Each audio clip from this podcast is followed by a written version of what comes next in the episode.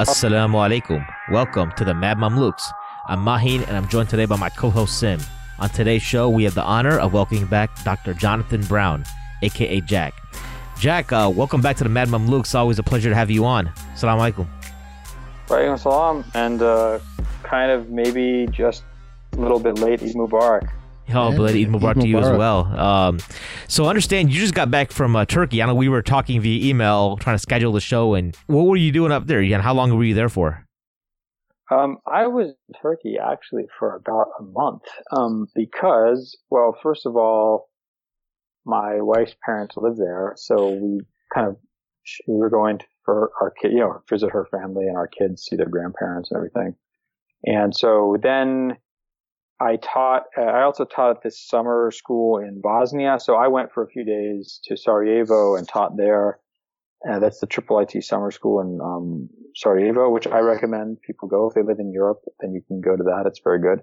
And then I taught at this uh, Hassan program in Istanbul, which is the first year they've run. It's run by some young Turkish uh, students who had studied who studied in the U.S. or are still studying in the U.S. Some of them, and it was great. There was it was excellent. They brought some terrific teachers, including myself, and they had really good students, and they were from all over the world. And uh, I, I thought it was a terrific experience. And then you know for the rest of the time, I hung out with my wife's family and, and ate a lot of food. Sure. Now, uh, do you speak Turkish? Not very well. I speak. Um, I can read a little bit better than I speak. My spe- Turkish is a hard language. Whoa, it's hard. Yeah. I mean, I've learned some. Like I learned my my minor in college was Russian. I learned Latin, Arabic, and Persian, and Turkish blows all of them away. It's really hard. It's like a mind. It is. It is a mind uh, knot. I should say. It's really tough. Right. But uh, reading it is easier, especially Old Turkish, because it's like mostly Arabic and Persian. Yeah. Um, and oddly enough, despite the fact I spent a lot of time there, my per- Turkish is getting worse, which is really weird. I don't understand how that happens. I think I'm just becoming one of these Americans who expects everyone to understand them when they go abroad, just speaking English. Yeah. Which Yeah. is Well, my me and my wife were thinking about visiting Turkey, but we can't decide on how long we need to go. Any recommendations on uh, first timers visiting Turkey? And depends if you just want to go to T- Istanbul, if you want to go to other places. I mean, you can spend easily a week just in Istanbul seeing stuff, and then you could spend, you know, two weeks would be probably a good amount if you want to go to Istanbul and then a few other cities. uh, Gotcha. I mean, do you go every year to see your in-laws? Yeah, I go to Turkey a lot. I go, I mean, I'm going to go in two weeks and then I'm going to go in a month after that, inshallah. So I go, I go to Turkey anywhere from, you know, three to at least three times a year, probably Sure. I, just I, for various things, to conferences, things like that. I do want to ask you. I, I saw somebody, uh, one of my f- uh, friends on Facebook, uh, had posted uh, something where uh, Erdogan was talking about the plight of the Rohingya Muslims, and he was Mhm. like, "Er- "Erdogan is the Khalifa." um, Mhm. you know, Uh, obviously, a lot of I don't know about that. I think we have some low standards for being a Khalifa. I mean, uh, look, it's great that he, um, it's great that he highlighted this plight that a lot of people are silent. Although it seems like in the last couple of days, there's been a lot more, um, you know, vocal uh, concern about their plight, and a lot of people calling out the the um, Burmese government, the Myanmar government, for for what they're allowing to happen and stuff. So, um, but uh, you know, it's great. Anytime there's a Muslim leader who even has a shadow of a conscience, it's an improvement.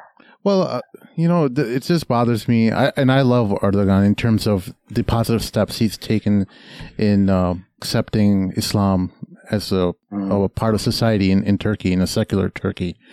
But um, you know, this is one of the largest armies in the world, and they certainly have the capability of, of sending ships over there, and, and not necessarily going to war with Burma, but at least uh, sending a message, you know, in, in in a way to the Burmese government that hey, you know, cut it out. There are consequences to to genocide, essentially, right?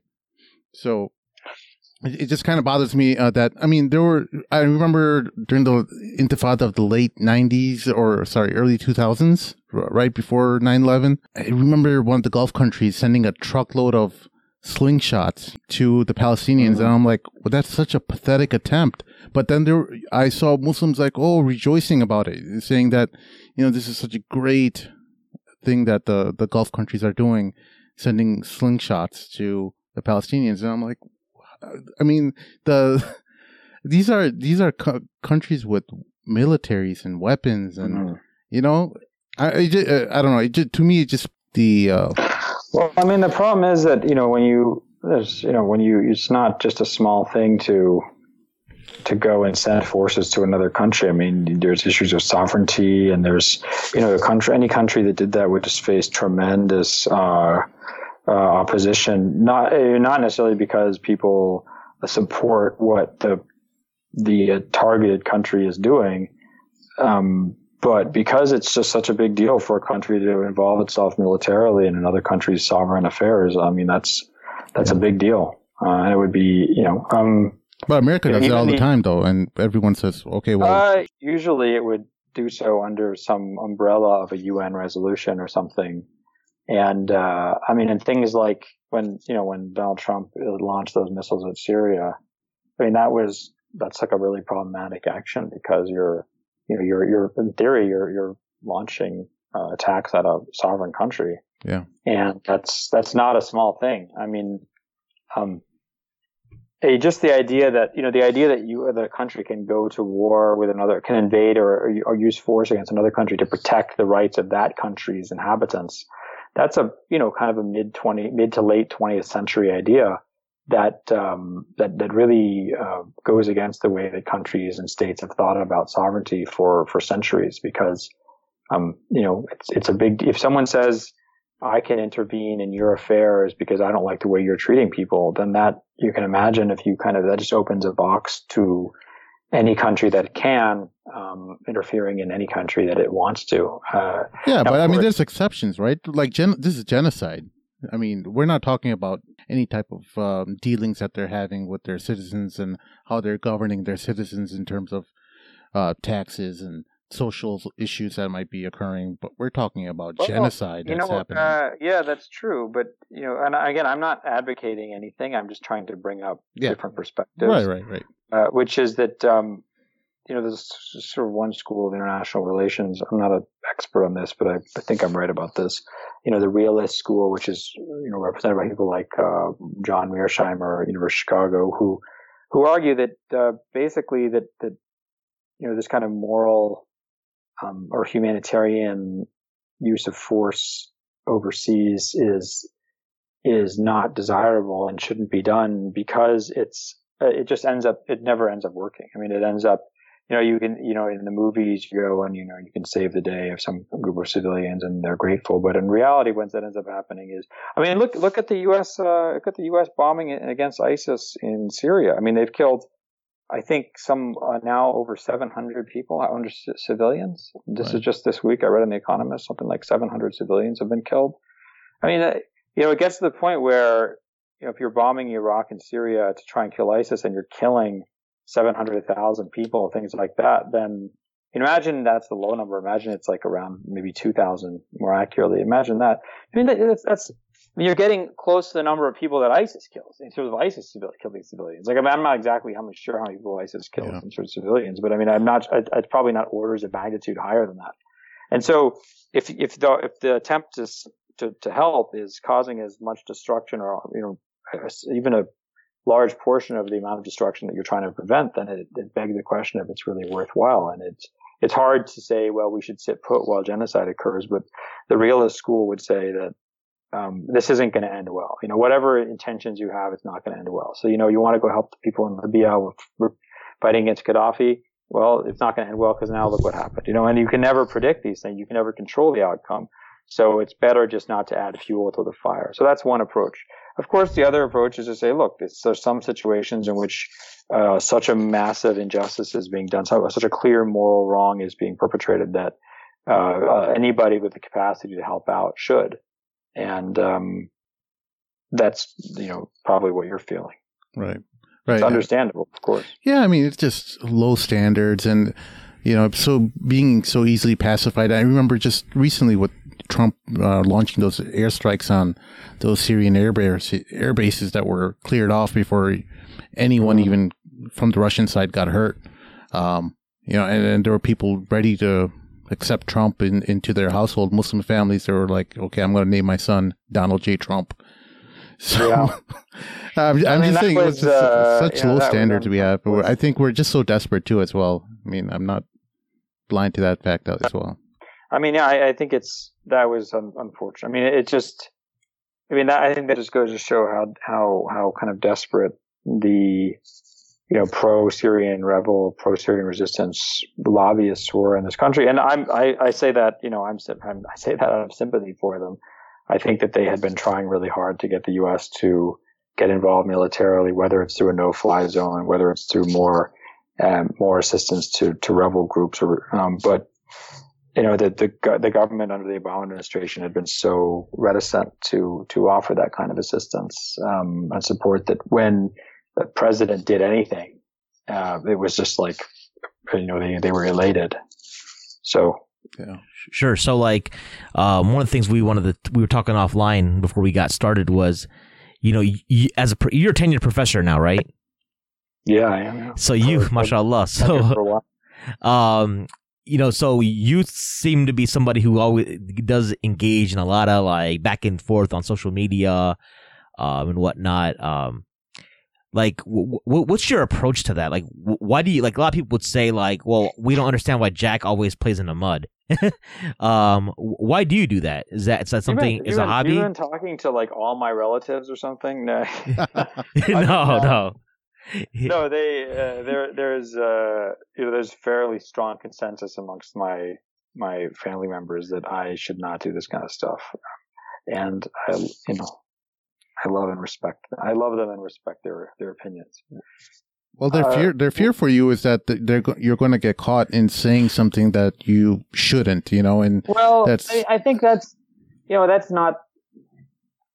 I don't know if that's so much their fear. I think it's more that, and look, this is this is justifiable, which is they say, you know, this is not this is they said it's beneath you. You know, you're, you know, you write books and you write articles and um, you know, this, these, why are you wasting your time, you know, going back and forth with these people who are just like trolls or just, uh, not serious people or, or just, you know, some kind of propagandist or something like that. So, uh, why do you bother with this? And it's just wasting your time and it demeans you. They say, you know, it demeans your standing.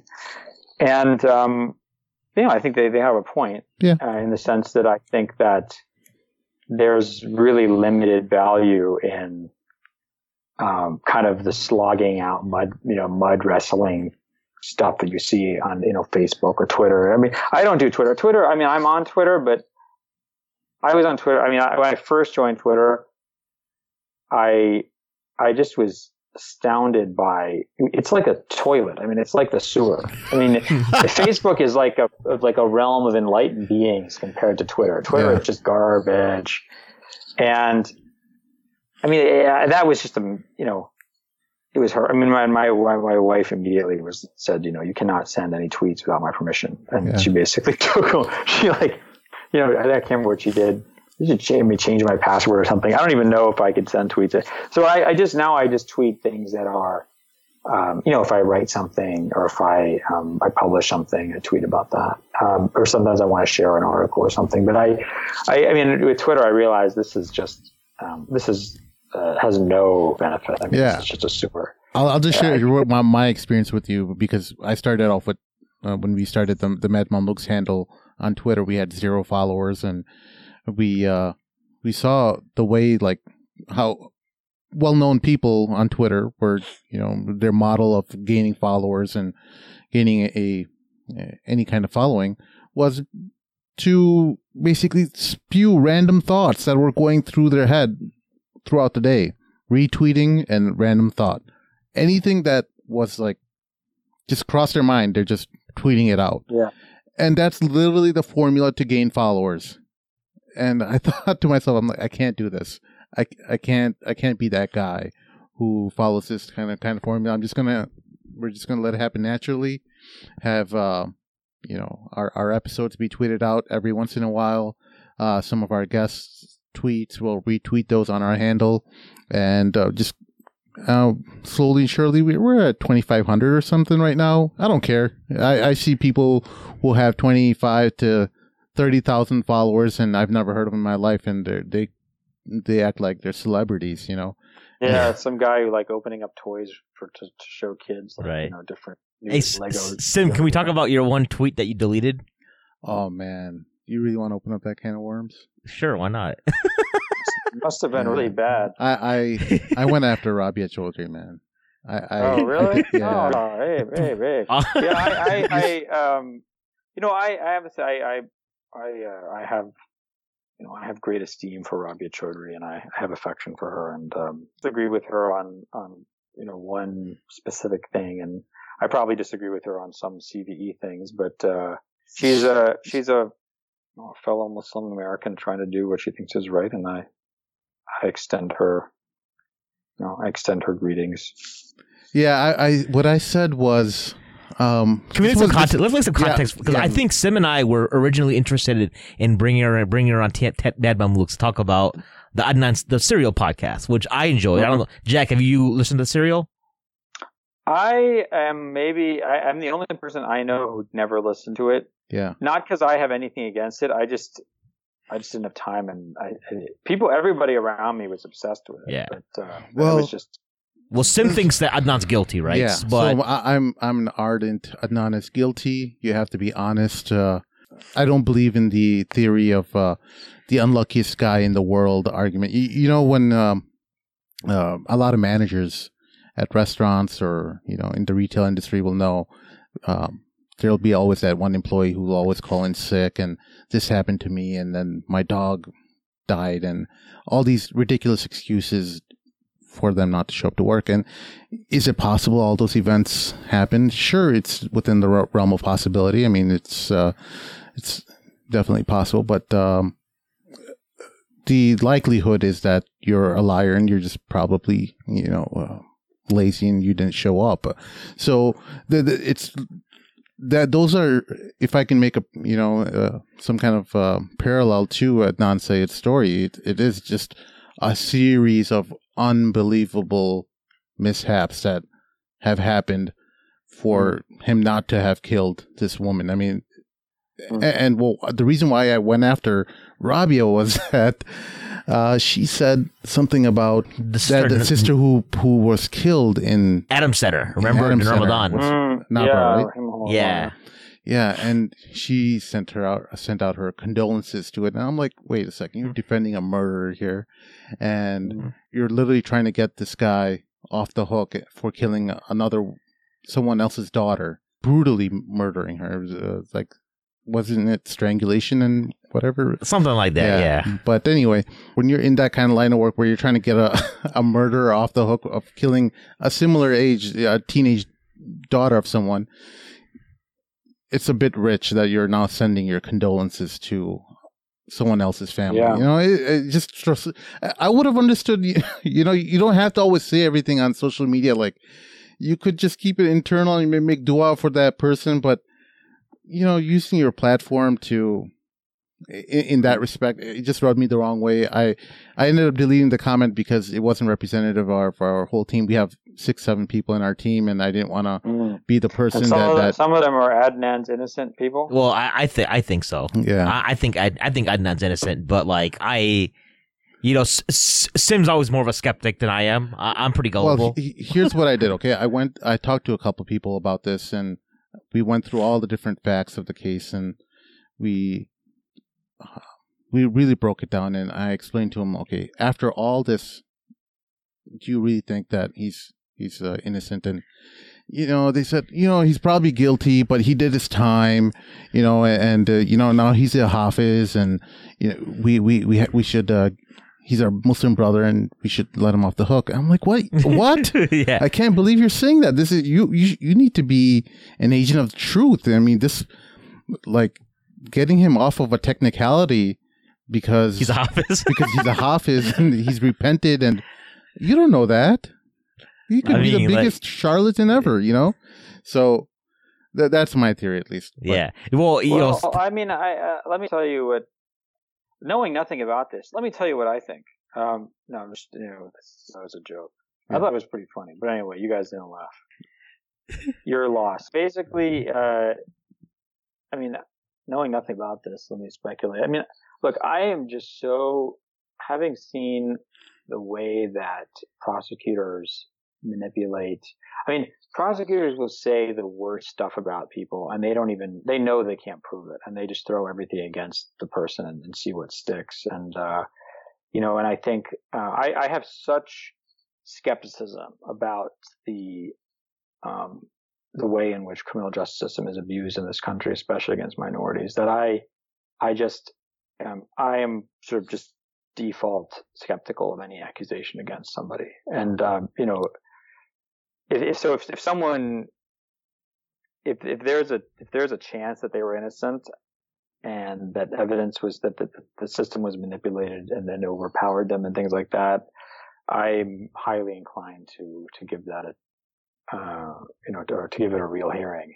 I don't. Yeah. Uh, as I said, I don't know any of the details of this case, right. so I have no idea. Maybe I mean, I will say this much: that his lawyer was completely inept. Inept. Yeah. Yeah. Yeah. I mean, and that's um, you know, and that's, and I, I think it's very, you know, it's very dangerous. And I, you know, it's funny. I, I get in this debate with my wife all the time about, um, you know, certain people who are you know accused of things, and and I, I mean, I really strongly believe you know, you, I mean, innocent until proven guilty is a principle that is you, you, you have to apply it for everybody all the time. It doesn't matter how much you don't like them. It doesn't matter how horrible you think they are. Uh, you might think they're awful. You might never, you know, you might want to condemn them, but people are innocent until they're proven guilty. And that's, that it's easy to do if you like somebody. It's easy to do if, if they're, if, if, if it looks like they're innocent. But when it matters is when it looks like they're guilty. That's when you really have to insist on this principle and never and never fail in, in, in us applying it and calling for it to be applied. Yeah, I mean, I, I w- went with the reasonable. convicted, so I mean, I, sure. I know different situation, yeah. obviously.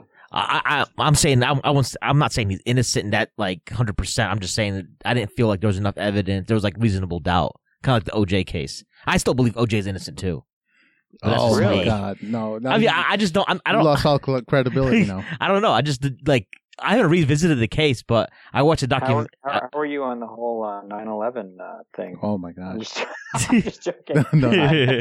okay. Oh, the Saudis did it. About no. that. not about this issue. Obviously, yeah. uh, none of us. Uh, would, would wait, wait, you brought an interesting point, though. Did you? I mean, there's so many Muslims still in our. I won't say a majority. I don't think it's a majority, but the, you hear it enough that there's a lot of people who still don't believe that it was Muslims who orchestrated or planned it from the top down. I think a lot of people now are saying that you know um, Muslims probably have done it, but uh, uh, the United States government looked the other way. Um, uh, you know, I don't. Um, uh, you know, a couple of years ago, it was. I remember Chris Hayes. I think it was on Bill Maher. A couple of years ago, Chris Hayes had this. It was probably in 2000, maybe 2012 or 2013. Some new evidence had come out about how, like, the U.S. government had known about some intelligence, and I mean, I think this was just kind of confirming what had already been pretty obvious, which is that different you know, intelligence agencies and different law enforcement agencies in the U.S. had all like the pieces of the puzzle and just people hadn't connected the dots. Um, and, and so what's ironic is that, you know, the government asked for all these powers of, you know, of, of surveillance, of law enforcement, of, of persecu- prosecution, of, um, ability to access evidence, present evidence in the, in the, in the wake of the attack.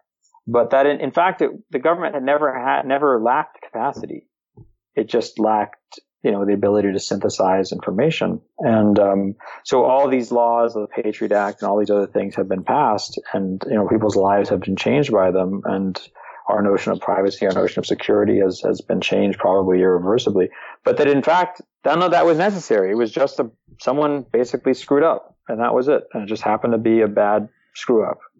So, uh, you know, I, I'm I, I tend to think more along those lines, is you know, not to not to get so obsessed with with who did it because yeah.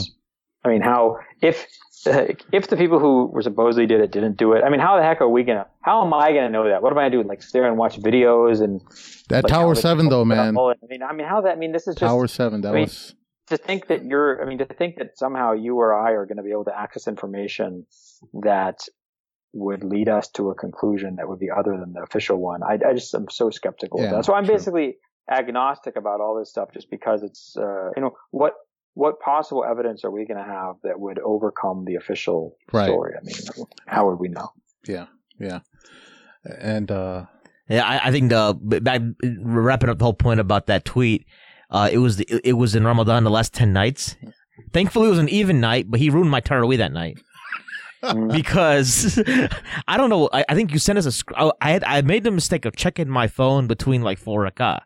yeah, and then I think you sent us a screenshot of it, and then like within fifteen minutes, my phone started blowing up. oh my god, yeah. You know, and so like I had to I had to leave. That was this was Jack. This was our first Twitter drama or social media drama that we really caused. So everyone's like phones buzzing. I don't think she even read it. What year, what year was this? This just this past Ramadan. It's past Ramadan. Okay. Wait, the one that just happened? Yeah. Yeah, Or the yeah. one like, Yeah, because it was right after the, the Nabra of murder, right? The whole, uh, oh, okay. Yeah. I Right. about that. I'm sorry. Yeah. Yeah. Um, But I don't know how you guys well, handle it, man. no, I I don't. I don't don't know how you guys keep on like dealing with controversies after controversy because you're you're like a veteran of this. This was my first time, and I'm like, whoa, you know, mommy, help me. or like, or like, or double, like, like, yeah, like I, I know we we have some f- friends on social media that like are, are ardent supporters of the Mad Mamluks, but they they always tell us you guys don't double down enough. We, you know, if you take a stand, don't like back off and be like nice. Just double down more. uh, Yeah. What's your take on that's part of the social media culture? You don't. I mean, that's kind of what Trump did to get. A, I mean, that's his whole mantra. I, I, it kind of depends. So it, it, I think it really depends on what your, you know, sort of what your like profession is or what your place in life is. So one of the things about being a professor that's tough is, well, I mean, I'm not complaining. I, it's a great job. It's the only thing I would be able to do. And um, I'm very grateful and, and fortunate. Um, but, you know, is that you, you're held to a really high standard in terms of, because if I write something that's inaccurate, I will never hear the end of that. Like that's, if you're a journalist you write something inaccurate, you know, whatever, you will be, you write so much, people just move on, they don't care. If you're a professor and you make even small mistakes, uh, people will really, it, it really will start just, uh, detracting from your credibility. So you have to be very careful about what you write, just in terms of its accuracy. And, uh, then, you know, you also expected, whether or not this is correct expectation, but you're expected to kind of have a more mature posture to to not engage in really kind of dirty, nasty name calling and stuff like that. And um, and so I think that that kind of that really puts some restrictions on on the way you can act in social media. And uh, you know, I, I think so. Some of the stuff you you see online is just so dirty, and that's not the kind of stuff I would ever get in get involved in. Um, for me, you know, I try to make it about the issues, not about people. And so, you know, even for when we talked once about the MLI thing, like, you know, I don't, I mean, maybe once or twice s- I've, I've gotten sucked into saying something personal about somebody, but I, I mean, I think that almost everything I do is just talking about the issue. Like, this is the issue. This is the issue. It's not about people. It's not about the individual or nothing against the individuals. I have a specific problem with this decision or this action or this policy or this program. So, I mean, I think that if you try and, and stay on the issues, then, um, you know, you'll stay clean of some of the dirtier aspects of what social media dogfighting can become. Well, you you're no stranger to the recent controversy from. Uh, in, How recent? I'm talking about like four or five months ago. I think uh, there was. oh, uh, well, yeah. I so- mean, yeah, yeah, that was that was unpleasant. yeah. I, well, tell us about, about a little bit about it. What what happened? Because uh, it seemed like something serious was going down in terms of people just really going after your workplace. And I saw that again, Oh. going back to uh, Rabia Chaudhry again. She she was doing this same thing where she was like tweeting not just at you, Jonathan Brown, but also at the, your workplace. You know, like somehow it, it seems like it's a the way that we approach any type of discussion is that hey, you really want to say this? Well, let's include your work workplace as well in, in this discussion. You know? Yeah, it's like first first move is try to get someone fired. You know. Um, yeah, it's weird. I mean, I've never, I would not try to, I don't think, I would never try and get someone fired. Uh, I think that would be, I just, it wouldn't occur to me as, I mean, how does that, I mean, what is that really going to accomplish? I mean, it just, you're going to hurt somebody and deprive them of their livelihood. And I'm not really sure how that would be, especially another Muslim. I mean, how, why would you right. want to do that? It's yeah. just kind of par for the course. It's just sort of, you know, when you mentioned call out culture, you know, which I wrote a blog post about. And I actually think there's a lot, I mean, I, I sort of support a lot of elements of call out culture. So I don't, I'm not, um, sort of a diehard critic of it. I think a lot of us, I think it's a way of actually, uh, uh, achieving and affecting change in a system that has been really, uh, hostile to change on issues like race and social justice. So I, I think it has a lot of benefits, but I think the, one of the, the bad sides about it is that it's, it, it's only worked because of, it's a really a slash and burn approach. You know, you, uh, basically like some rich white guy is not going to change anything unless you really go after him. Yeah. Um, and that's true. Like that's, that's actually accurate. So, I mean, I understand that. But the problem is once people get kind of inured into that approach to things, then everything is just immediately like, you know, guns blazing. You know, we get this dude, get the person fired. You know, getting this dude, yeah, this person's a monster, right? So there's just, you go from zero to a hundred, uh, and you kind of pull out all the stops immediately. And I think that's, you know, you lose the capacity to engage in reasoned discussion to, to, to try and convince people privately or to try and, um, can, you know, try and have them as your ally and not necessarily as your target. Yeah. Do you think there are exceptions though? Like I know I don't have a position on this, but I just want to get your take. Like after Charlottesville, a lot of folks started like finding pictures of the people who were at the protests on Friday night. Yeah. And then calling them out and like call, reporting to their employers and people were getting fired. Yeah. You know, and people were like, I, I "I'm not really that racist." One of the guys was identified by his tattoos. Yeah, and they sent his picture to his workplace, and he got fired.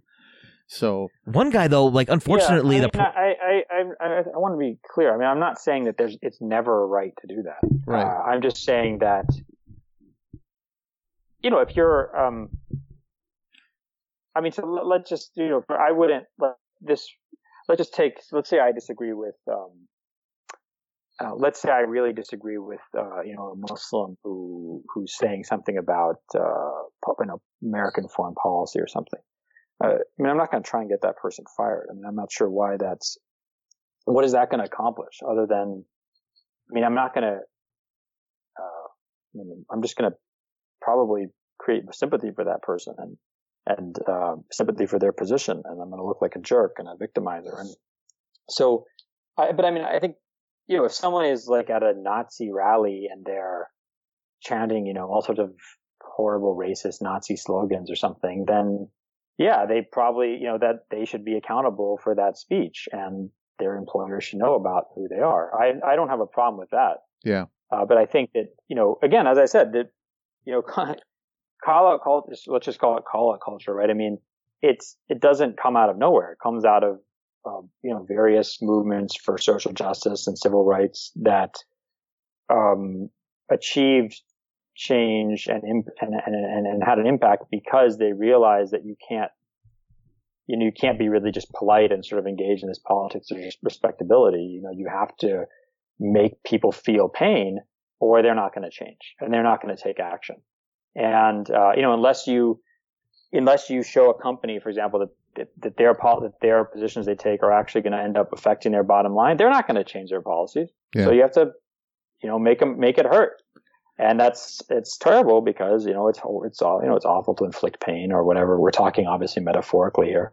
Um, but it's been shown time and time and again that in the United States, at least, this is one of the only ways to, this is the way you affect change um, especially amongst the powerful.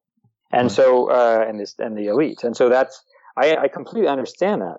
But the problem, as I said, is that once you, you know, and that it might be actually a good tactic to use with people, you know, these guys who go to the Charlottesville protests and they think that they can just go and have these noxious views and no one's ever going to know about it. No one's ever going to pay a price and they're never going to pay a price, right?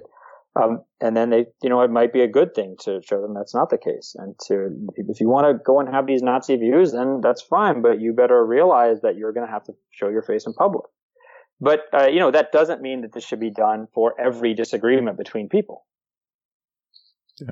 Yeah, I mean, I, I don't personally, I don't worry about somebody reporting me to my company HR for well, anything I say on Mad Mamluks. The, the thing is, is that two, three years ago, uh, social justice was seen as something righteous, you know? Right. I, I never heard of anything uh, negative, uh, negative about it. Yeah. No, nobody made fun of it, but now everyone's making fun of it. Like social justice warrior, you're in, you know, it's now a pejorative term now mm-hmm. because. Well, I mean, but you have to, you know, don't. Okay, so I wouldn't.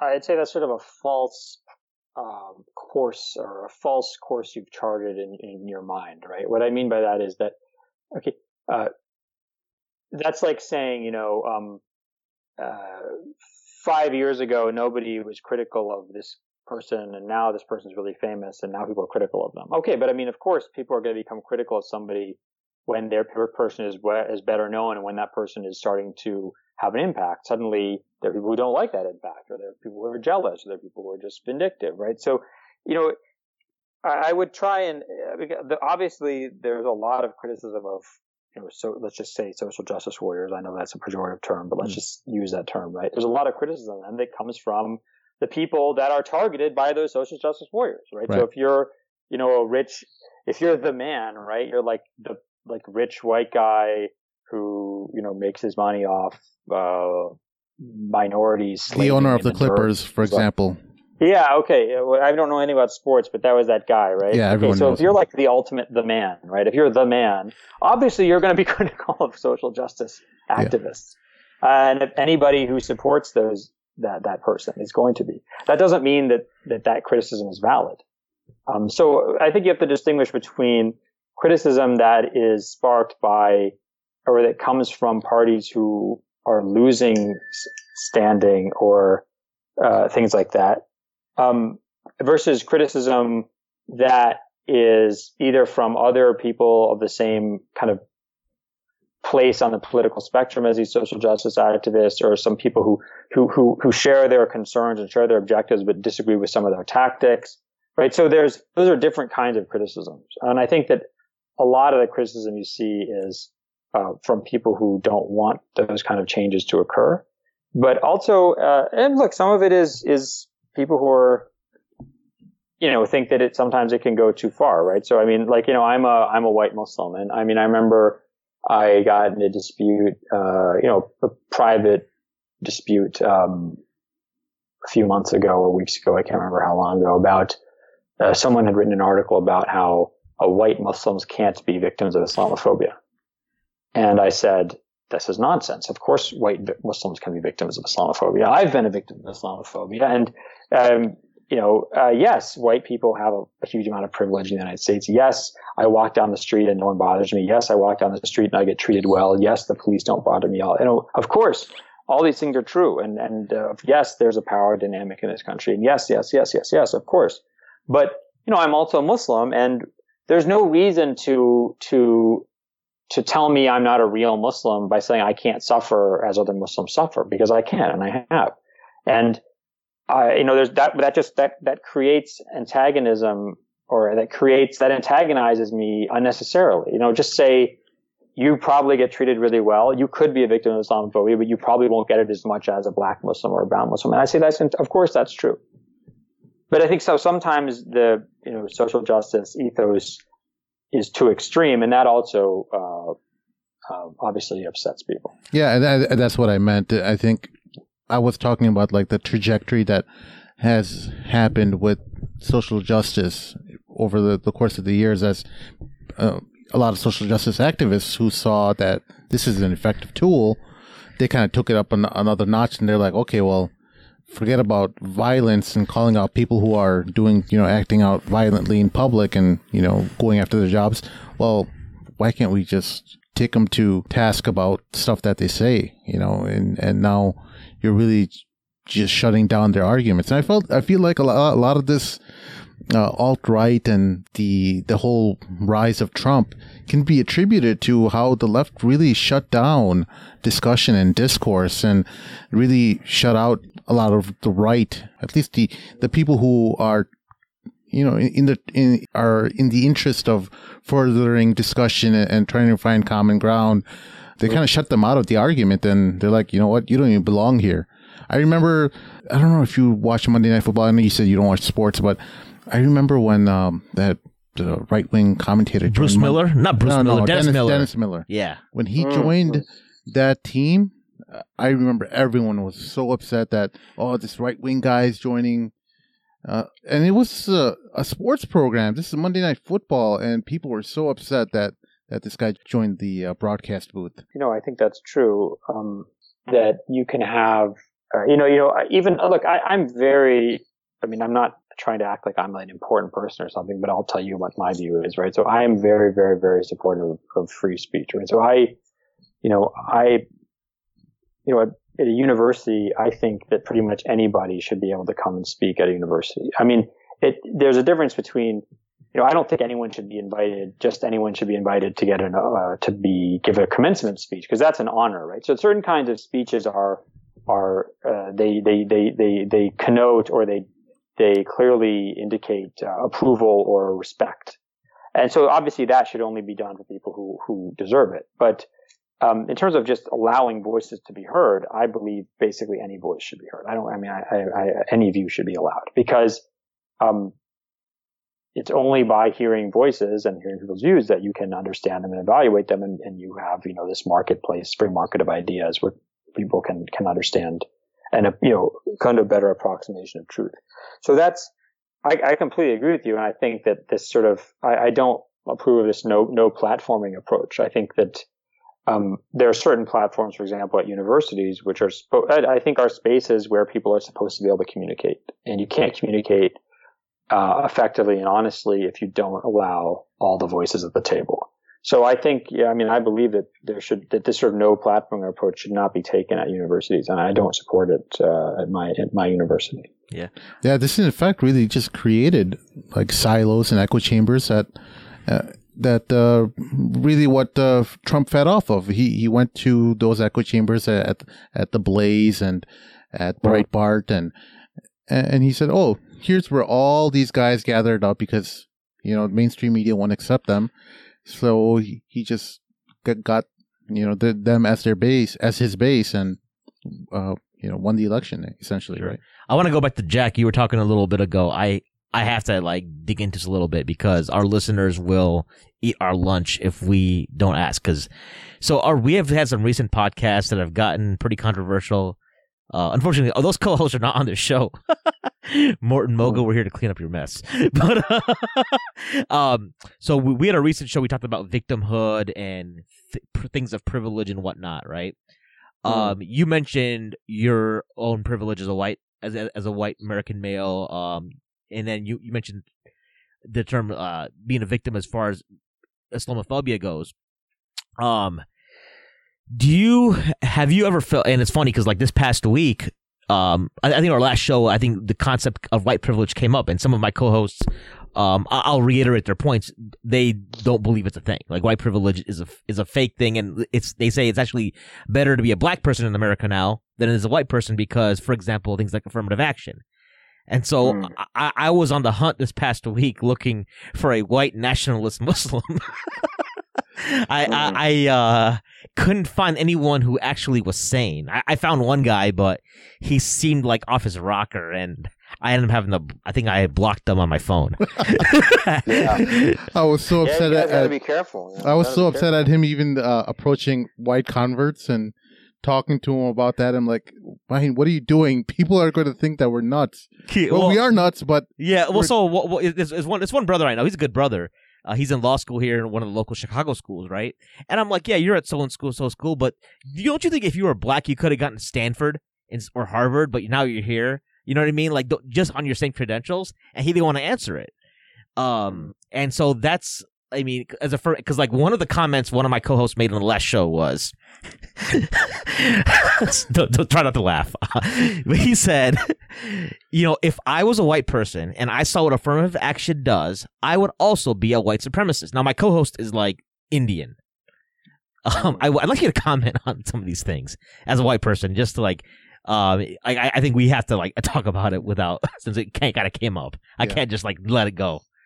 Um, yeah, and it's tough for me to talk talk about because I don't like. I mean, I've not, you know, I, I've never uh, been not white. I mean, um, have you guys ever seen Naked Gun 33 and a third? There's a really Yeah. funny scene in there about this guy who's like, he's like, prison changes you. He's like, oh yeah. He's like, I used to be white. Anyway, that was really funny. the Uh, the, the famous there. scene, uh, the shower scene where his his towel Yeah, drops and he's wearing a steel underwear. I love Naked Gun movies. They're so funny. So basically, I mean, it's, uh, you know, if you talk to me, if you talked to me like five or six years ago, I think I really would have been, I would have been saying, you know, things like uh, white privileges. This is just, uh, this is just stuff that's made up and people who are upset and it's not real and it's exaggerated.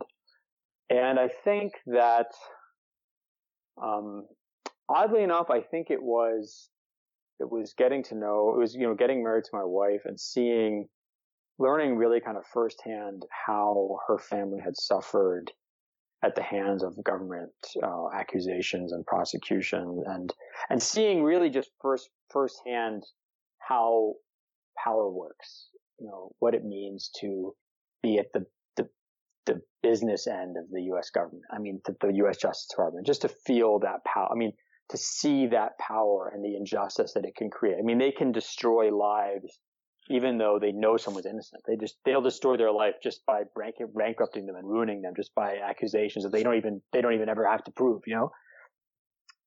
So I think that that's when I realized that I had been spared all of this.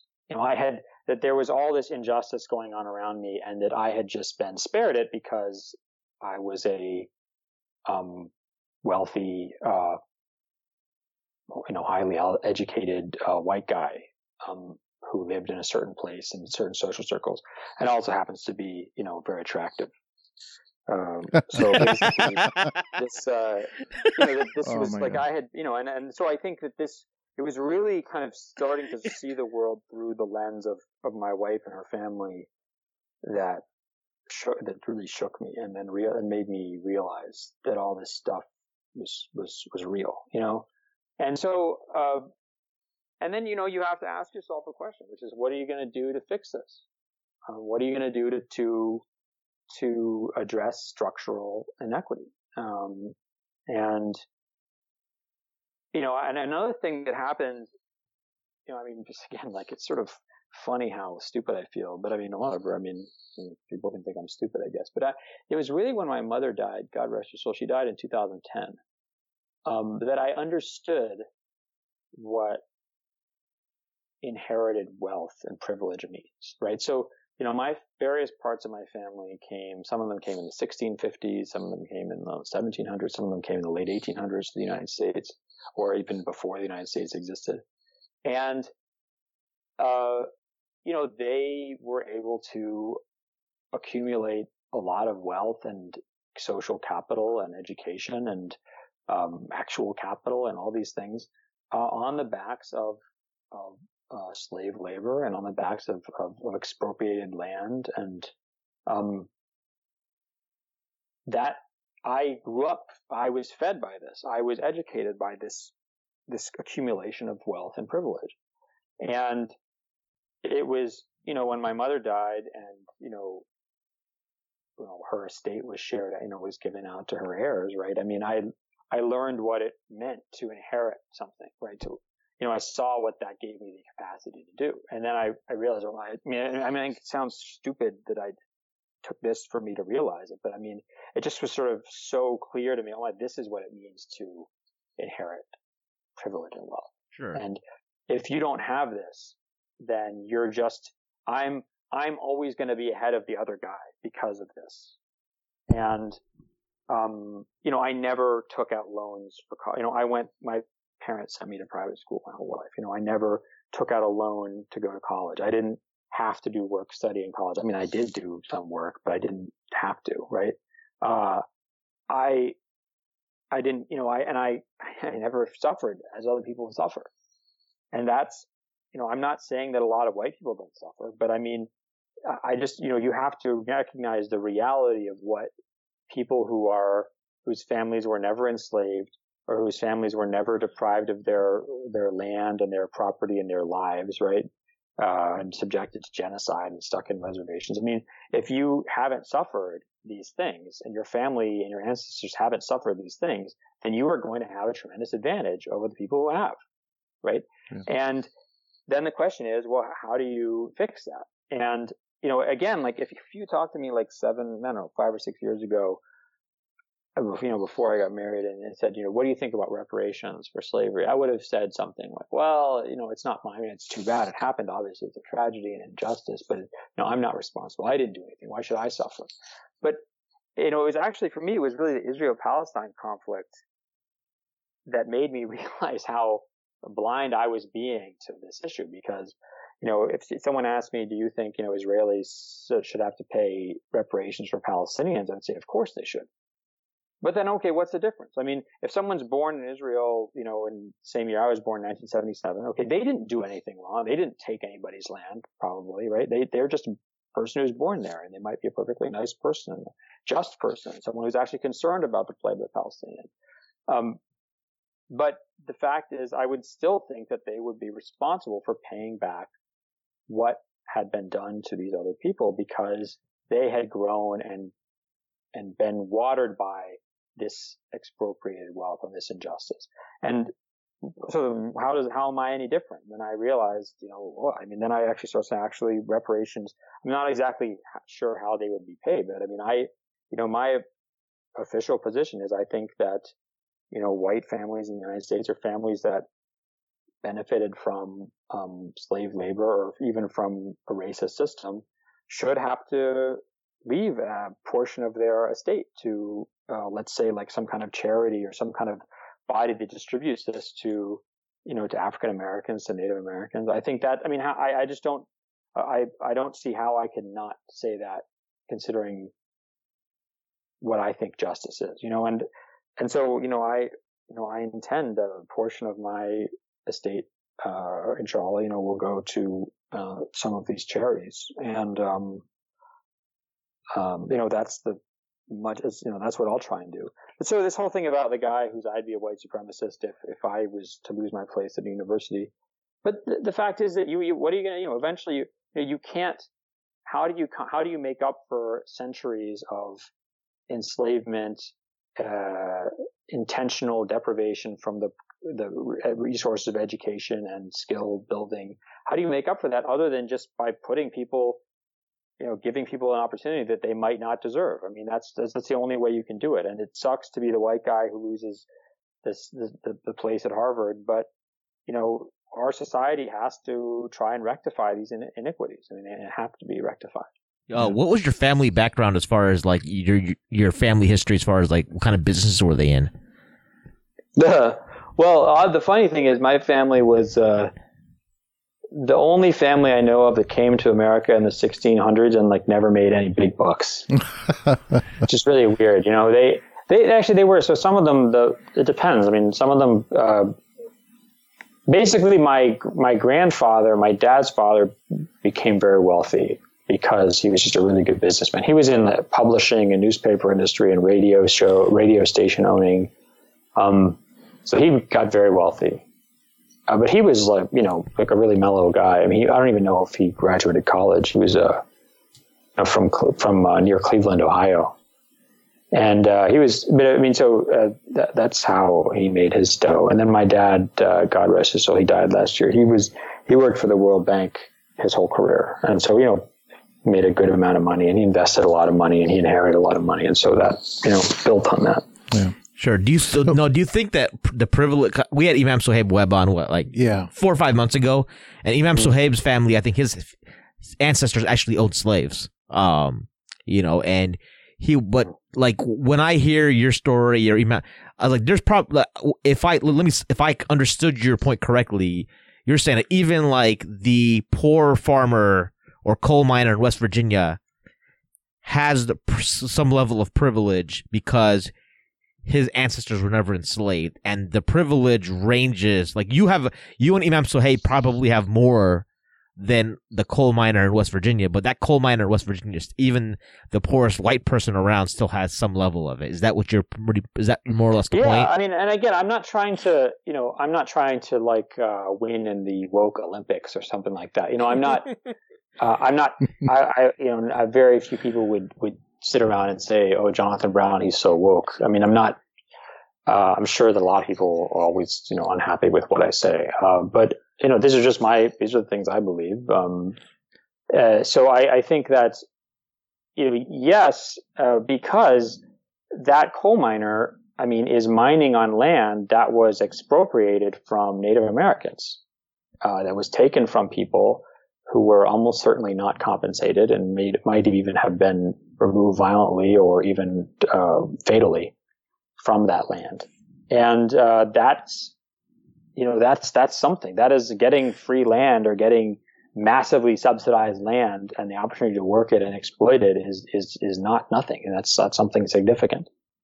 Okay. You know, my, my mom's, my mom's family came from the South. They came from Texas and they definitely owned slaves and they, you know, my great great grandfather, no, my great great grandfather fought in the Civil War on the southern side in Texas.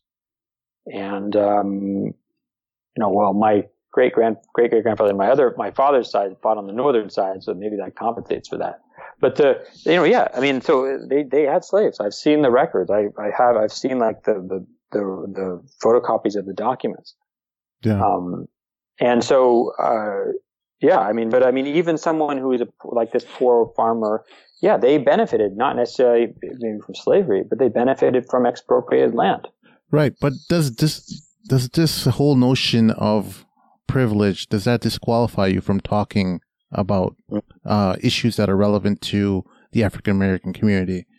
That, yeah, that, that, this, so I think I think you guys have. I think you know this is sort of maybe the, the this is the issue of contention. I think that I think this is where you know it can go too far because, um, look, I mean, I don't. I'm not going to sit around. I mean, one of the, the since I began public speaking as a Muslim, um, which maybe was maybe like 2006 or something, 2007.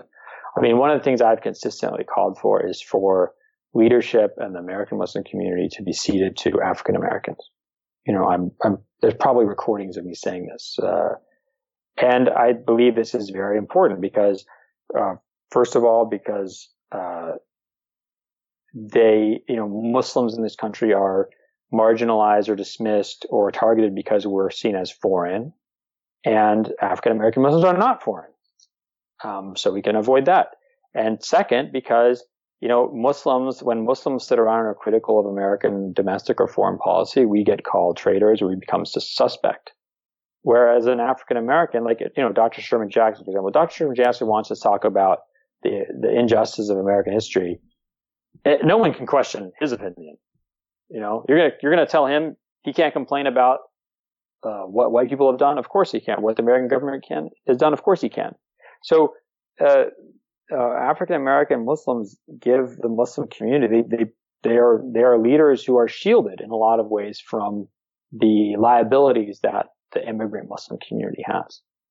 Um, and I think that's really important. So I, you know, I, have been calling for this for a long time.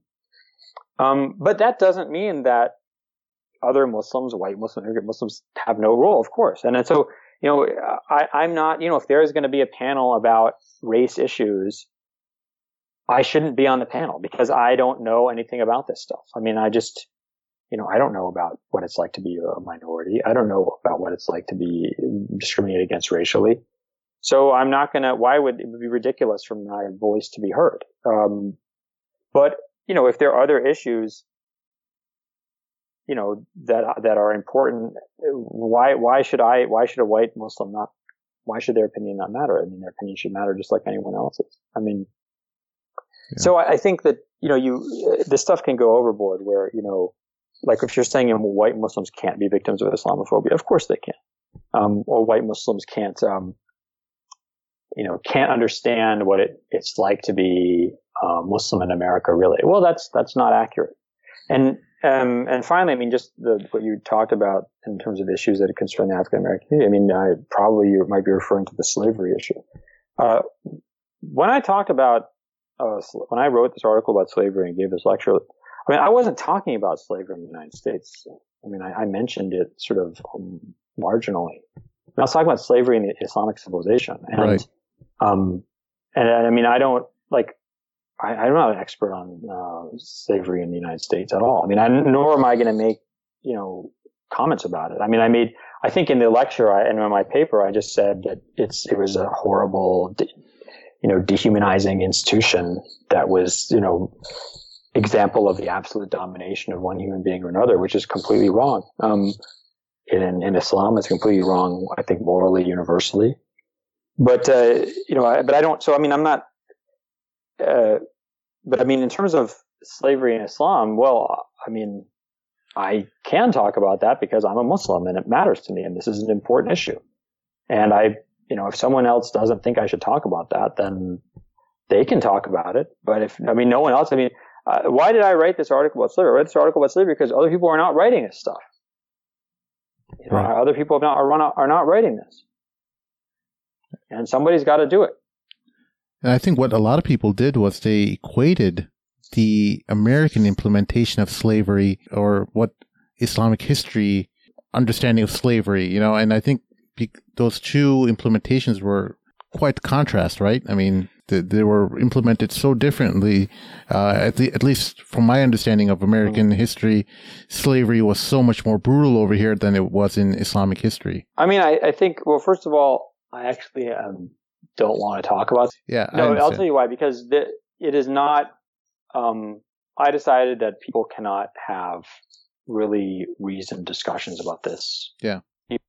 Currently, um, and you know, I tried to do that, and I was like pretty viciously attacked. Yeah. And I just don't. I mean, I'll write about it, but I'm not going to talk about it because I don't trust the integrity of the people who would attack me Yeah. to not just take half of a sentence and then leave the rest of the sentence and just uh, brutalize me.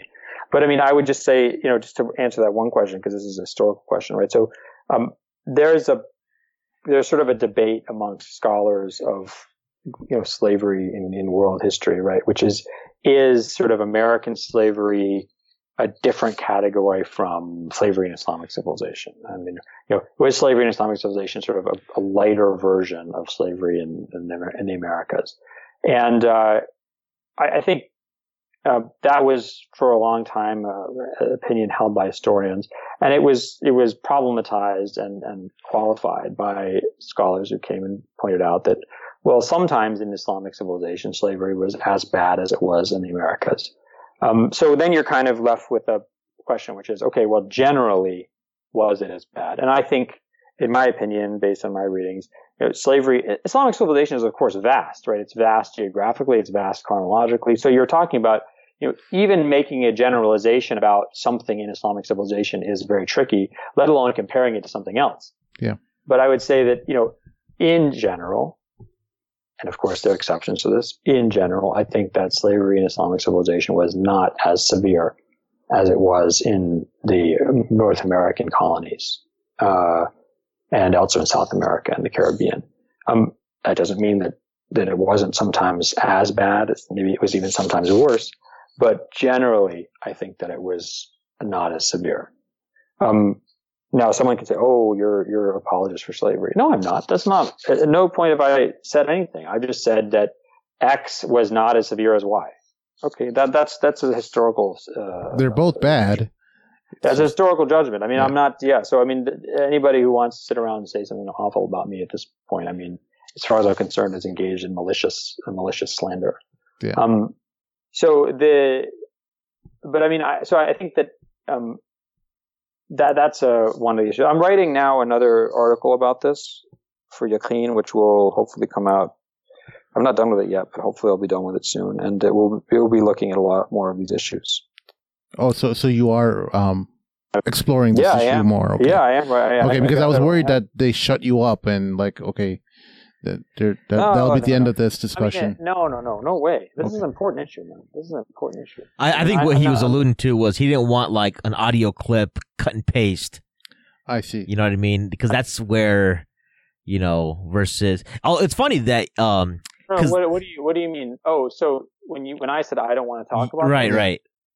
Oh yeah, so I mean I don't want to talk about it like in the sense I don't want to actually have a out loud oral conversation about it Cool. because I, I mean I only want to write about it because writing you can you know really control what you say. I mean the no one criticized the article I wrote.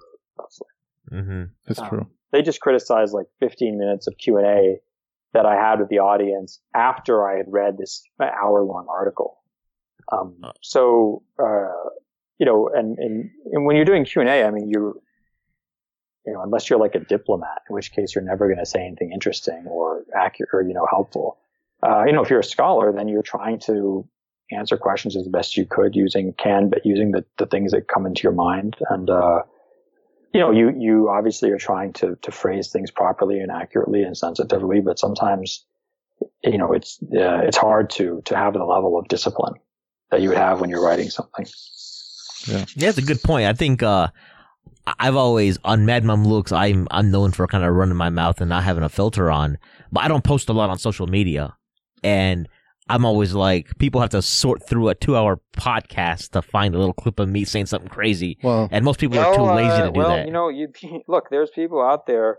There's whole armies of these Islamophobe people who do that. I mean, that's their job. I mean, they. I mean, I'm sure they're paid to do this. They.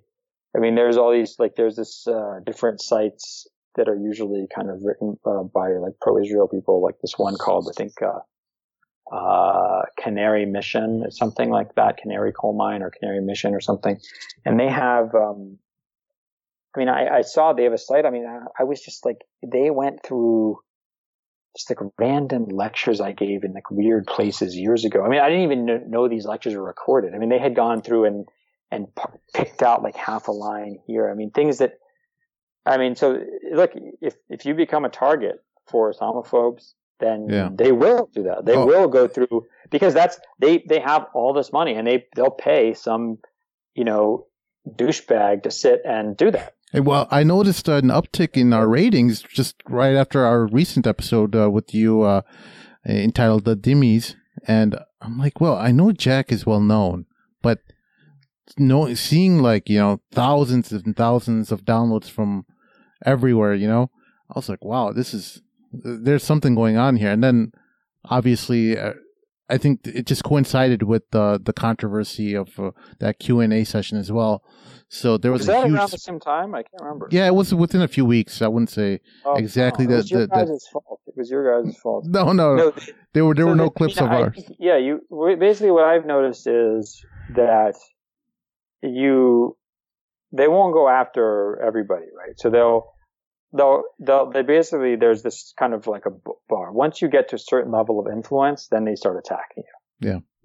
Um, and so you know you can go for years saying whatever you want and nothing will happen, and then if you get cert get big enough, then they'll then the hammer will come down on you. Yeah. Yeah, That's a good point because our stuff stays on the internet yeah. Um, Forever. unless the podcast is totally trash and we delete it. Well, I mean, look, there's so many times where I have to make the editorial decision where I can, you know, edit stuff that our co-hosts say. Especially, we have these things called roundtables where just a host talk and, you know, let loose and just just say what's on their mind. And that's what happened in our last episode, which kind of generated a lot of controversy and some people were really upset and offended by it. And I really apologize because that ultimately falls on me as the editor. That was Um, the that was the white the white privilege stuff. yeah, that was the white privilege. It's Yeah. it's uh, if anyone wants to go back and listen to it, it's around the 30th minute mark. And again, I apologize for anyone getting uh, upset and for any hurt feelings. Uh, what we are trying to do is spark conversation instead of shutting up people and not um, exploring. Even no matter how dumb you feel like uh, what Morton Moga were saying, I want to explore that, and I don't want to shut people up just because you know it's not uh, politically correct. You know, I, I want people to be able to have discussions without feeling judged. Like, okay, you know, just because uh, s- some people don't find it, or some people will, will get their feelings hurt by it, that, that doesn't mean that uh, we can't explore that and try to find the nuances and, and find some know, the detail in the, in those discussions. So uh, I feel like there's a lot more to be discussed, and I, I feel like we can that that that that discussion is not over with this episode. It's going to be an ongoing discussion that we're going to further explore with other community leaders that uh, we've reached out to, and uh, they've expressed interest in uh, talking to us about it. I think one of the criticisms that I found was va- valid on that show was we uh, generally none of us are experts, right? Right. You know, and we're talking about we're not like we're in IT or we're engineers. you know what I mean? Um, mm. And it's all a lot of is just talking out of our own perceptions. So on one side, I got a lot of messages saying that like, yo, I agree with Moga. Moga speaks from the heart, and there's a lot of Mogas out there. Moga is our Somali host. He's uh, we call him Moga because he's from Mogadishu, and mm-hmm. um, people said no, he's speaking out of uh, privilege as well, or he's not allowed to talk about the African American experience because he's not real African American. So I felt like that was kind of unfair because he's uh, he actually grew up in the ghettos of Kansas City, and mm. um, he didn't say that on the podcast on, on, that episode, but he he did definitely grow up in the ghetto, and he grew up in a warm. I think he gang infested environment. Well, yeah, he when his family em- immigrated to this country he was in war torn Somalia where his family was split up. His dad was he they didn't even know where his dad was, and his uh, his mom and uh, other siblings were trapped in Somalia in refugee tents, and they had no idea what's going on. Yeah. So I mean, the, the people gotta understand that there's more to what meets the eye. You know, when, when you hear people talk that Mm. Right. I, I don't. Um, I wish Moga was on the show, but he he always talks a lot about like he's t- he doesn't like how sometimes people abuse the the concept of being a victim. Now, reality is there are like there's there you know there is vic- there are victims. Yeah. Right. But like if some people use it as a crutch where they can't th- that pre- that like prevents them from making progress and i think that's his whole point more or less than anything else that his family he felt like he, they could have been a victim but they made a decision to like you know essentially now um whether or not there are other circumstances that I'm not aware of that allow a Somali a Somali family to persevere where an African American family could not. Um, th- that's something that I, am not necessarily aware of, but I, I, I think that's something that we at on roundtables sometimes we have to like maybe just do better. Like I, I found that criticism, I found that critique a little valid in the sense that like if we have like data. Now at the same time, people want to tr- say stuff like if if one of the guys says, "Oh, white privilege doesn't exist," that's not an issue of akida. It's not like you know, it, it's an issue that people can disagree with, but people have made it to the point where it's it, it's almost like like like saying that Allah Allah is three or something, right? Mm-hmm. you know what I mean? So it's it's trying to find that balance, so to speak. But yeah, like Sim's right in the sense that we we, we do sometimes. We, Look, we, we we're, we're in the business of entertainment as well, right? Right. I mean, we're not going to beat around the bush. The reason why our our podcast has been so successful compared to others, and I'm not going to be humble about it, is because we're we we try to make it entertaining, and yeah. sometimes entertainment becomes abrasive and uh, unintentionally, it can hurt people's feelings, and I, that's on me.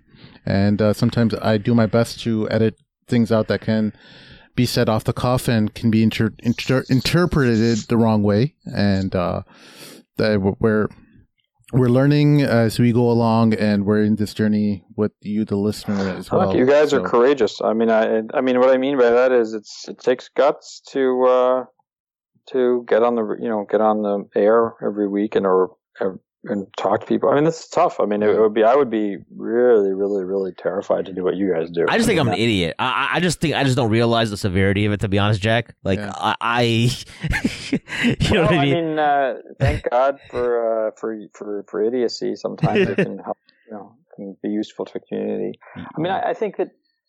Well, I, I agree with you guys. I mean, there have to be um, these venues. And if you're not going to, you know, if you don't, if people aren't allowed to say what they think, then they're never going to be corrected. Um, so I, you know, I think this is, you know, I, again, I said I'm, I'm very passionate about free speech, and I think that, um, you know, if if you're if people can't say that they think you know white privilege doesn't exist, I mean, how then maybe okay if it does exist, then how are they ever going to be convinced? Someone has to tell them, okay, well, let me explain why it does exist, or let me, you know, and uh, you know, if you can't have a discussion, then no one is going to be convinced of things they should be convinced of exactly. and give up beliefs that are wrong. So I mean, you have to have these discussions. So I, I would never, I would always encourage you guys to continue and don't don't beat yourselves up too much about Yeah. these things. I, I, I'll give I'll give her. I think we do try to like reach out to people who are gonna challenge. Like we, we have tried to reach out to people who will challenge our views. We don't we don't want to live in like Echo chamber. you know you know what I mean. I, and people don't believe that sometimes, but like one of the reasons this podcast got going is because I know Sim was a big fan of the Rogan Joe Rogan experience, right. and he's always talking about Islam, Islam this and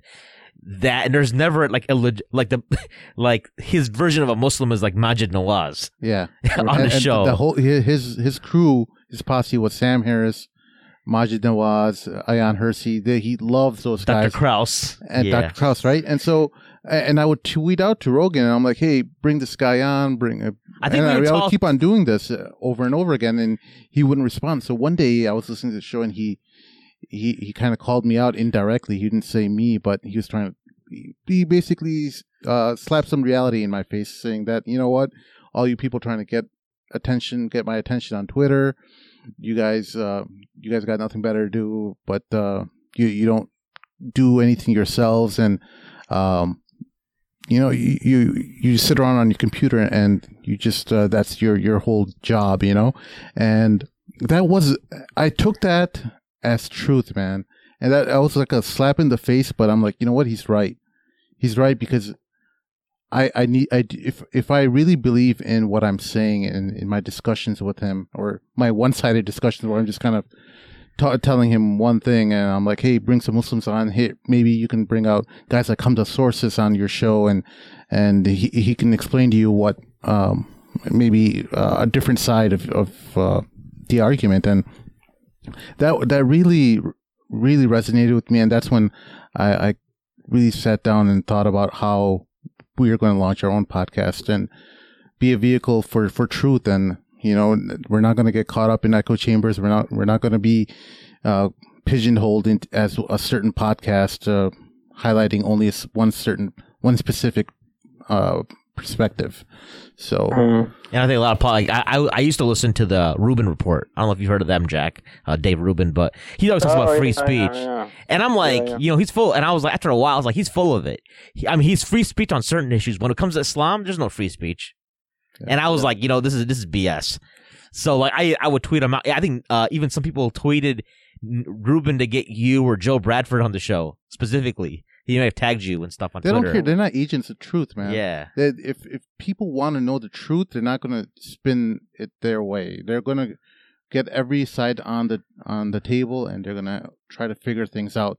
They just want stuff spun their way because the left has gone a certain direction, and they've gotten um, you know super hard left, and they're going to go super hard right. And Well, well, he, uh, the, the one thing I'll say is that, like, for example, like the Rubin report, like, I, I don't think we should expect him to be down with Islam. Like, at the same time, like, I don't think that we would bring on, like, we wouldn't be completely free speech. Like, we wouldn't, like, I don't know that we invite, like, I don't know what you think. Maybe, I, I don't know that I didn't invite Qadiani on the show unless we were going to troll him.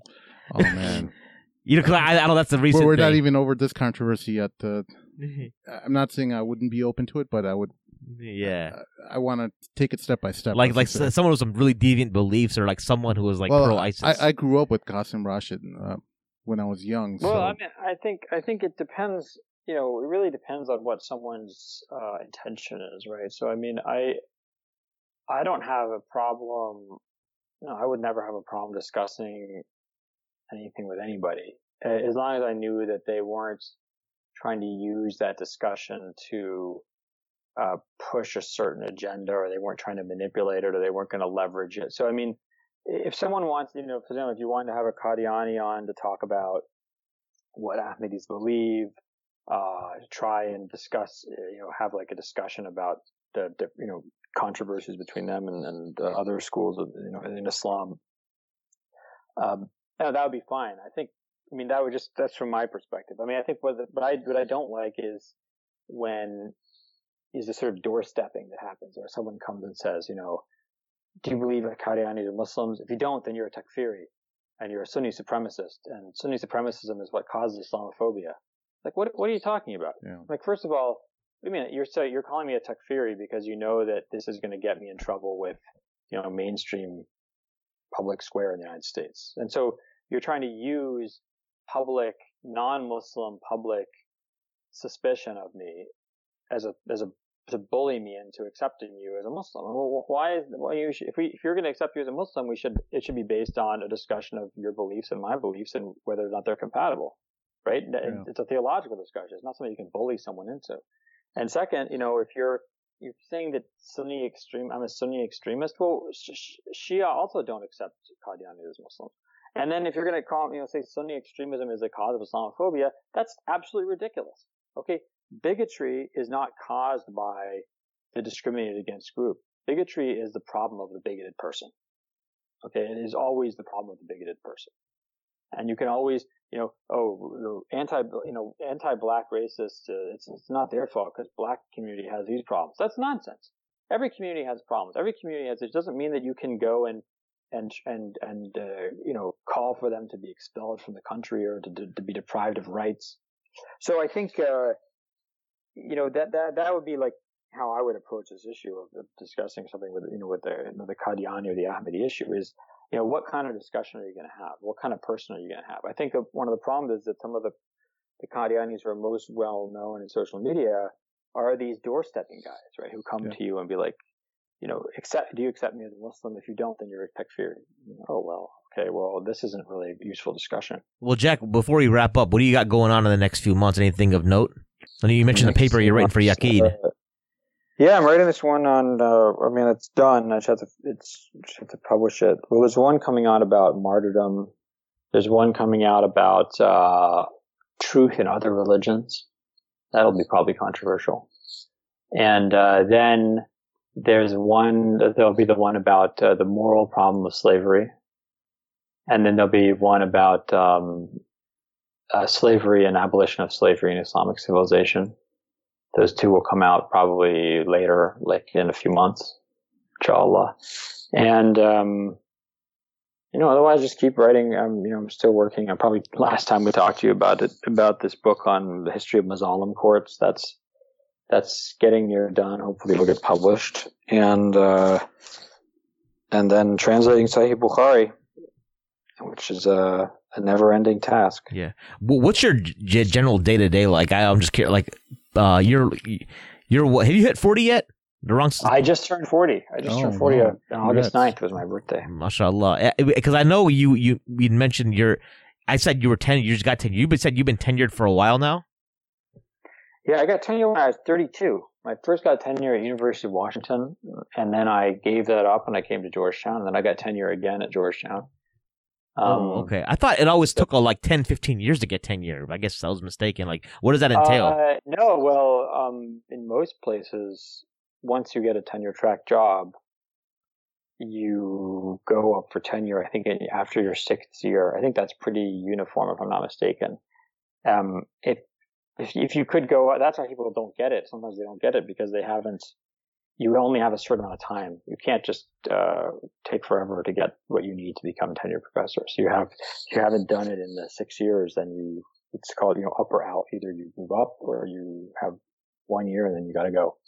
Right. So so I mean, right now you've got Yaqeen responsibilities. You've got you're the uh you still have that you're chair of the Muslim Christian Understanding Department. Director, yeah, director of the Center for Muslim Christian Understanding. Okay, yeah. and then are you teaching classes as well this uh, this semester? Yeah, I teach class. I'm teaching a class now on uh, History 109 Islamic World. Teaching that class. Okay. And next semester I'll teach two upper level classes. So and. It, uh, yeah. Any insights on just like basic like how you get all that done with the family and what? I'm always curious whenever I, you know the productivity tips, man. Yeah, man. I, I was like like Jack Brown didn't become Jack Brown like overnight. Like you know, there was there was a process, and, it's always something I'm always interested in, like learning about and trying to like, you know, you know, pick brains and just trying to like implement things here and there that I can like maybe try out. I mean, I think focus and discipline are really important. I mean, having, you know, um, a lot of people have the talent and and the time to do stuff, but they just get distracted and they they do stuff like watch games, like, you know, the game or whatever people do when they watch sports, the game. You know, they watch sports, they, they just putz around. Um, you know, I, I'm, I'm always very focused and, uh, you know, I, I don't, I don't sleep that much. You know, I stay up late, I work, um, when my kids are asleep and, uh, and then another thing is just is to always you know be building towards towards something. So you know, when I, for example, I never read anything, or even if I hear something on the radio or I see something on TV and it's I to I immediately make a note of it. I mean, I have these notebooks that are just full of notes and notes and notes and notes and notes. You know, where I saw something, where I read something, exactly. So you know, a lot of times the reason I think reason people don't produce as much is because they don't they're not able to kind of corral their what they ingest into something that they can then produce. So I think you have to be really disciplined about always kind of constantly sucking in information towards a certain end. Right. I, I think Muhammad Ghilan and I were. You, you're from the Dr. Muhammad Ghilan, right? Yeah, yeah, yeah. Yeah, no, I, and uh, I, I know he's got he's got a very systematic approach to it and whatnot. So, so your sports is basically Facebook debates, though. no, no, no, no. I don't. Uh, you know, I'm going to try and not get into the Facebook debates. I, I think, um, well, I mean, I, I, think that, you know, the stuff I care, uh, the stuff I care to care about. I mean, I, I mean, I wasn't really into Facebook. I mean, I, I got on Facebook when I got married because my wife was like, you need to be on Facebook. So I went on Facebook and I didn't even really use it until that the summer of 2014 when two things happened. One was the ISIS and the second was MLI. And I realized this MLI, I realized that these the people who were doing it had this really big social media following and that, that these were the role models that a all these young Muslims were looking at. And I, I realized that, you know, I need to get out there and try and provide a different, different view and that I had to really cultivate this. And then the second thing is, and then you, when ISIS happened and seeing people getting confused by that, getting losing their faith by that, being tempted by their arguments. And so I really wanted to go and try and encounter that. Um, and, uh, so, uh, you know, when, when, um, you know, over a year ago when, when Sheikh Omar Suleiman came to me and said, you know, hey, look, you, you write good stuff, you're, you know, but no one reads it because you're an academic. Um, let's let's team team up and do this yaqeen thing, and then you know you you write the stuff, you cultivate research, and then we'll do all the social media, search engine optimization, things like that. Uh, you know, I realized this was this was a way to do things. I mean, it's not, you know, so I still, I mean, I care about uh, social media. I care about Facebook in the sense I think it's a really useful way to to to reach people, and I think it's really especially a lot of the you know young Muslims I know on Facebook. I mean, I want to to be there to encourage them, to help them clarify things when they're on when they're confused, to to give them inspiration. Uh, that means a lot to me. But uh, I don't think so much is achieved by these sort of long, drawn out slugging matches. Um, and uh, you know, I think when the, the MLI thing happened, that was I don't know. I mean, I'm torn about whether or not. I don't know. I'm not sure if it was the right thing to do or worth it or not worth it. Uh, I mean, I, I think that the argument had to happen. I'm not sure what other kind of forum it could have happened in. And I think that it served to, to, to make people aware of something that was happening that, that they might not have been aware of otherwise. Um, but I don't want to, you know, I feel dirty. I mean, I, I mean, I don't know. Maybe some people say, "Oh, Jonathan Brown, he's an he's an a hole." Oh, Jonathan Brown, he's a, you know, he's blah blah blah. I mean, I feel uh, I feel very very dirty every time I engage in one of these things. I don't like to, um, I don't like you know to, to criticize people. I don't like to uh, to be criticized. It hurts, you know, and uh, I'd rather not have this be part of my life. It caused me a lot of stress. Right. Yeah. You know, I mean, so you're, you're, such a nice guy, man. I don't know how somebody yeah. could even say that about you. I mean, criticize your ideas or whatever, but like some of the vitriol well, is just really. People don't think I'm a nice guy. Some I mean, people think I'm, you know, whatever. well, uh, just because you are just yeah, just mm-hmm. because you're you're against her idea doesn't mean that. I mean, people just take everything so personally now. You know, like the, you're you're you uh, attacking or challenging their ideas is now has now become something integral to who you are and the moment mm-hmm. you challenge that a little bit, seems like you're you're challenging the the foundations of who they are, and they're going to collapse on themselves. If, so, I mean, I think that you have to. Um, that tells you about the person, but it tells you about the position. I mean, uh, if you, in my experience, the issues you can't talk about, the the third rail issues, are precisely the ones that expose truth. Right. So, how does a system preserve itself if it has weak points, right? You, you have to keep people away from the weak points. You have to keep people away from the hinges. You have to keep people away from, uh, the, the, the weak, the weak, you know, the, the, the, the chinks in the armor, right?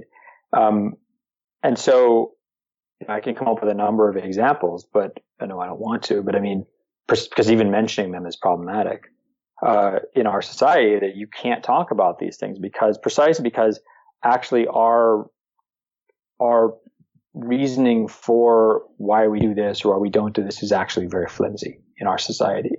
And similarly with things like MLI, I mean, MLI was, you know, a really bad program. It was a program that was openly, that openly had a very, um, had an insidious purpose and, um, was, was, was a, was a, was used, being used to manipulate the Muslim community and lead it in a direction that was immoral and unjust.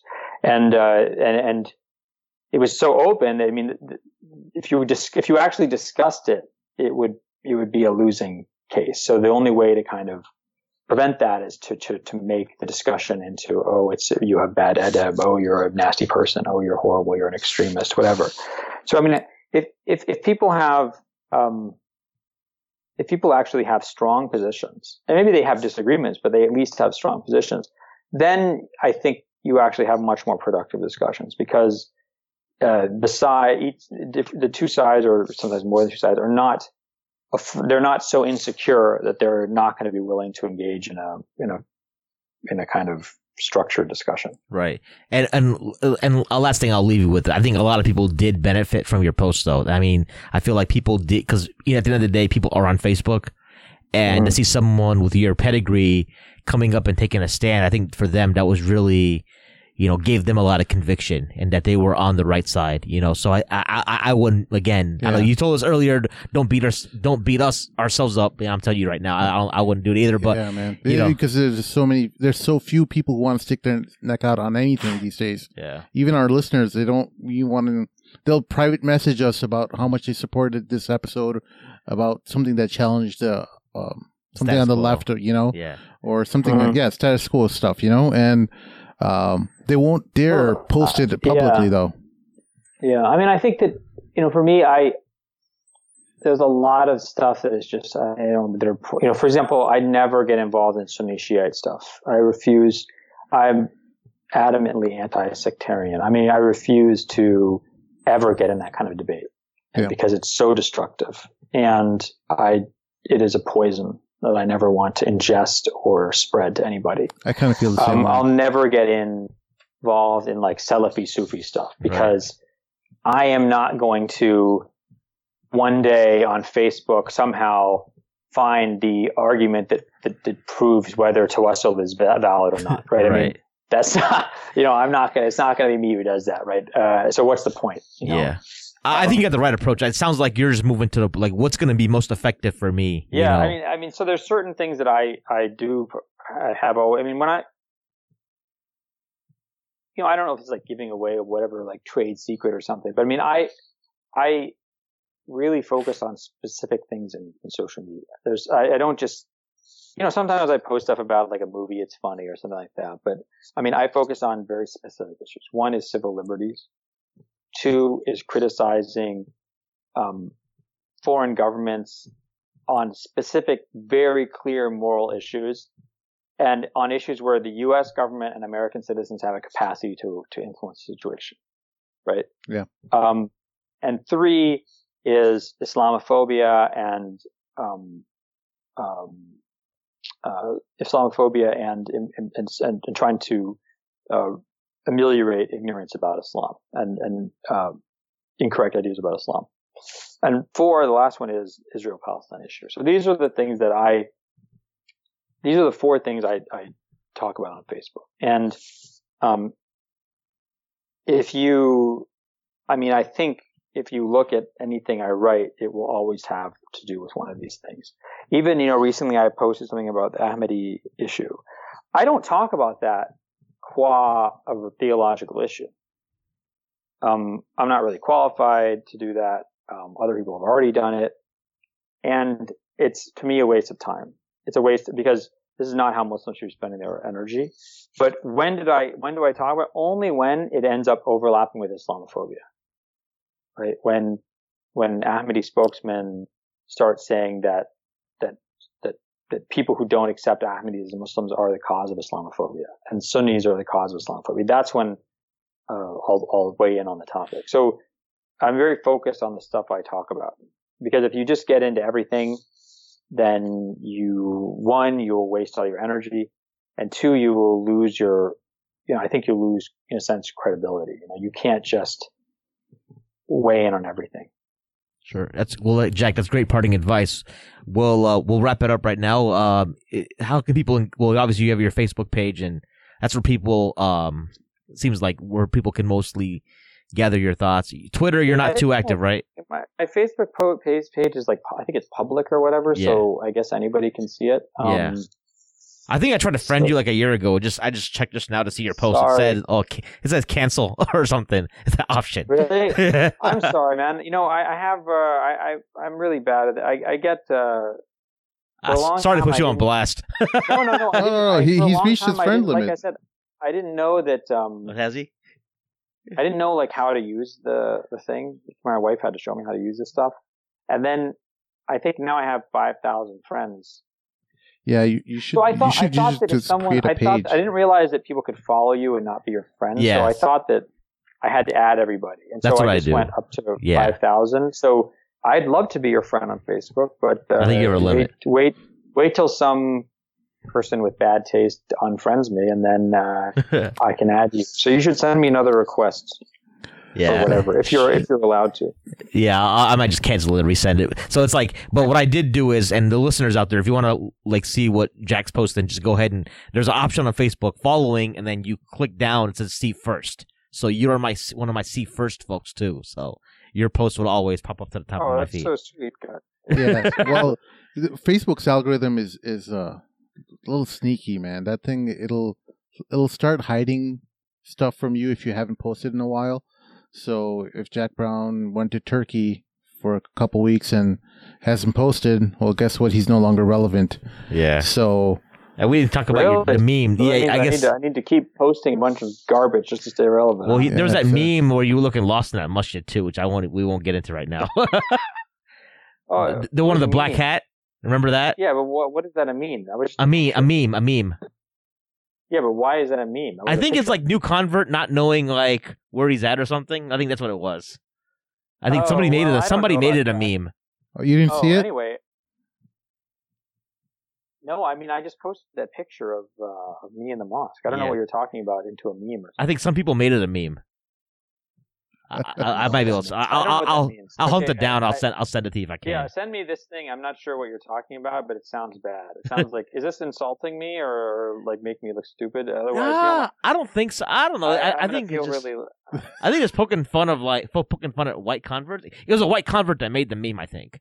Oh, okay. Yeah. Well, Yeah. whatever. I'm Yeah. sure it's fine. So the point is that. Uh, yeah, then that was just because I thought it was a funny uh, picture. You know, because I was wearing that songkok hat. Yeah, that's a Malaysian hat, right? Fit, didn't fit me fit me very well, unfortunately. Right, right. Anyway, but uh, so anyway, guys, it was really fun talking to you, and I enjoy your show, and I always listen to it. Thanks a lot, man. I appreciate it. your support means a lot. You're you're like one of the. I remember like I was telling you first last time we booked you. I was like jumping up and down when you said yes. Yeah, man. Come on, I'm You- always happy to talk to you. guys. You, Joe Bradford, guys and I was Muhammad offended. I remember I emailed you. I said, "What's the what the heck? You guys bring all these other people on more than once. You never brought me back." Oh my God, man, Mhm. we'd we'd love to have you on it as many I times as really you want offended. A- Yeah. a- I a- wasn't- anytime you want to talk about something you want to talk about, you want to use our platform, you- you're you're you are more than welcome. Just l- let us know. Well, we're always worried about bothering people. You know? Yeah. So we're we're like, maybe they don't like us Look, anymore. it's an honor. It's an honor that somebody wants to hear something I have to say. Yeah, So, I, uh, I I was at DC last weekend. You know Rashid Dar? I do know Rashid. Yeah, Dar. so we, I was at Rashid Dar, and I was like, "Do you guys chill with Jack?" It's like, "Yes, we tr- tr- sometimes, but it's he's really busy." So I was like, "Yeah, we didn't like bother calling you." I, we- I was with chilling, hanging out with Rashid Dar and uh, Ismail Royer. Uh, I'm wondering if I was here. Um, it, it was last last week. It was not this past weekend, but the weekend before. The weekend The before Eid. Eid. The weekend No, before I- Eid. oh no, I was in Turkey. You, oh, you just got back. Okay.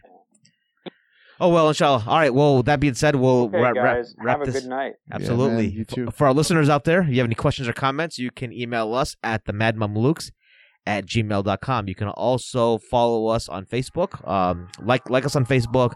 Follow us on Twitter. We are on Instagram. Uh, and leave us a five star rating on iTunes. For our special guest, Dr. Jonathan Brown, and for my co host Sim, this is Mahin signing off for the Mad Mamluks. Assalamu alaikum.